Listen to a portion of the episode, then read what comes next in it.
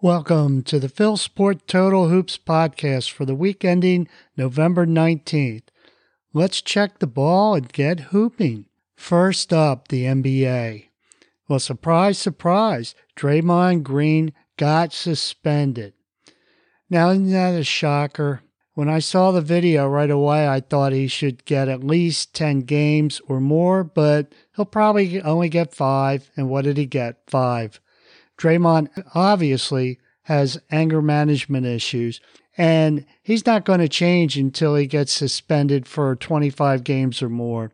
Rudy Gobert, who was the uh, victim of the uh, Green attack, he got his neck grabbed, if you haven't seen it, uh, from behind and pulled. Now, he had an interesting comment. Gobert said the Green probably wanted to get tossed because Curry was already out of the game due, due to an injury, and Green doesn't want to play when Curry's not playing.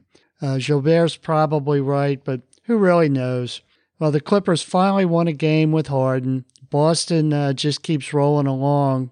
Uh, Milwaukee is making adjustments with Dame, and Philly took a uh, slight tumble after uh, missing two of their top six players.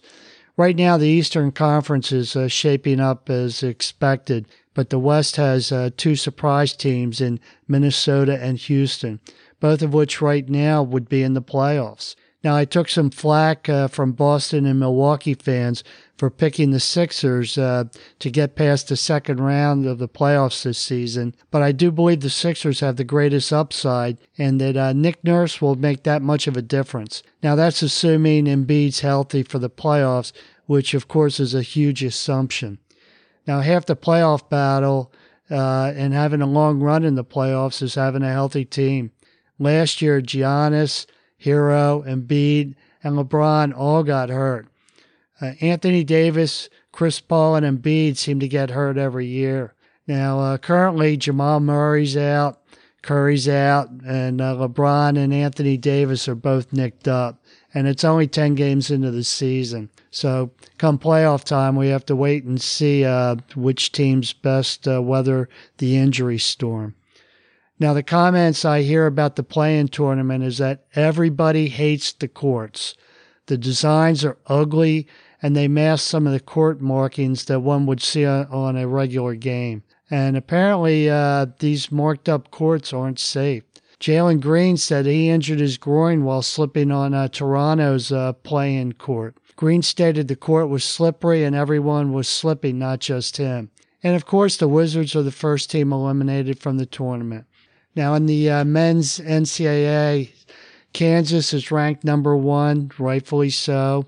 And uh, the, between uh, the ACC and the Big Ten right now, there are almost uh, 20 teams without a loss.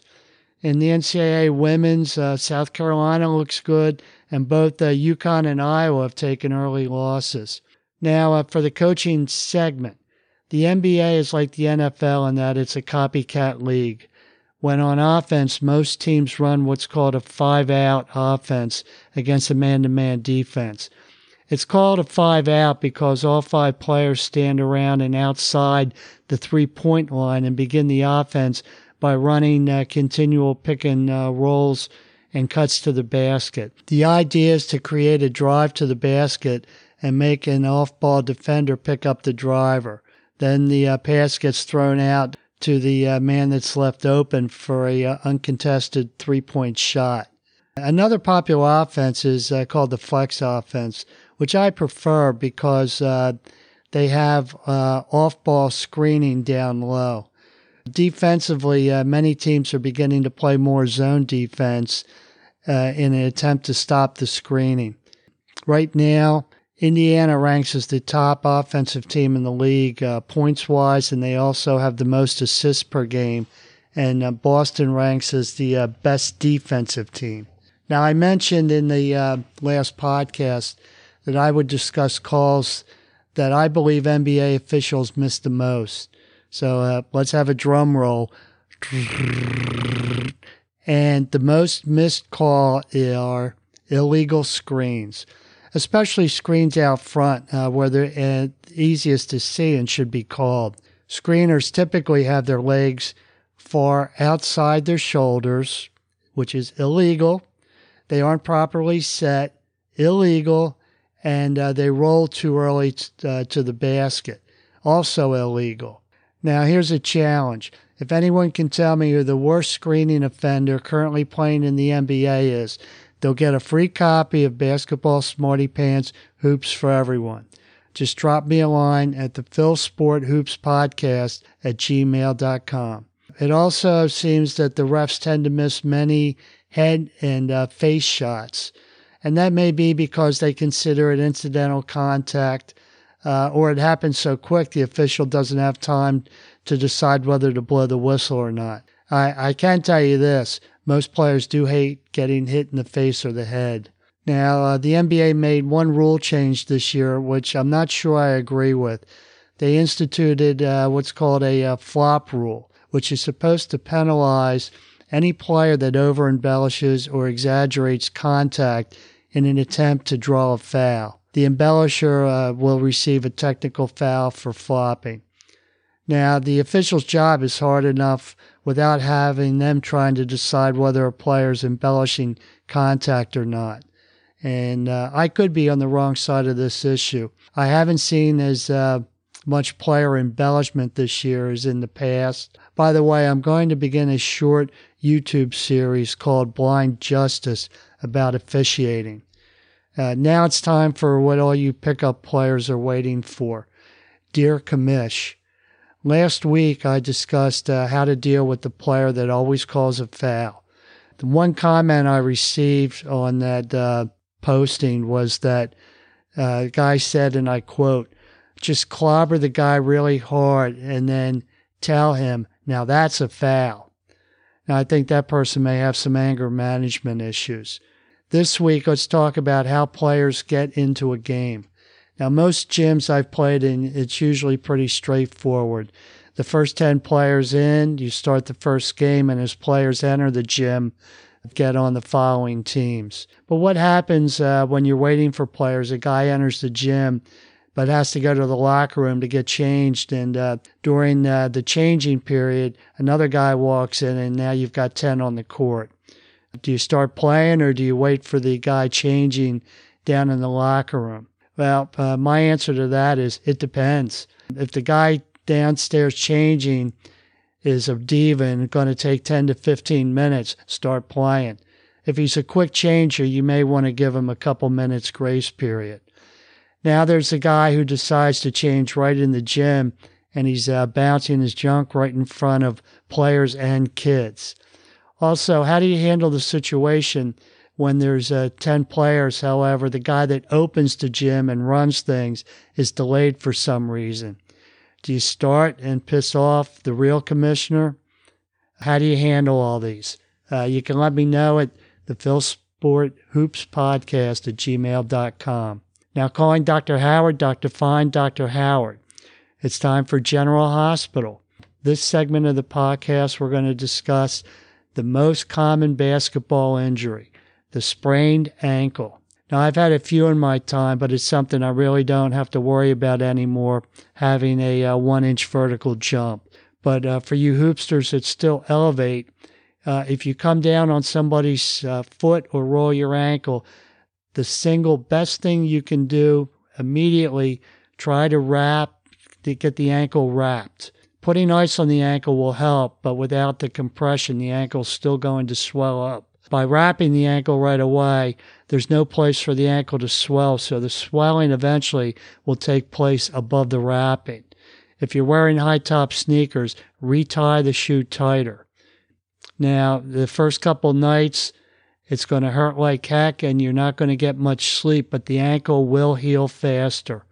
Also, you want to do the uh, ice and elevation, but getting it wrapped right away is paramount. You'll know that uh, it's working when you see the swelling show above the uh, wrapping on your calf.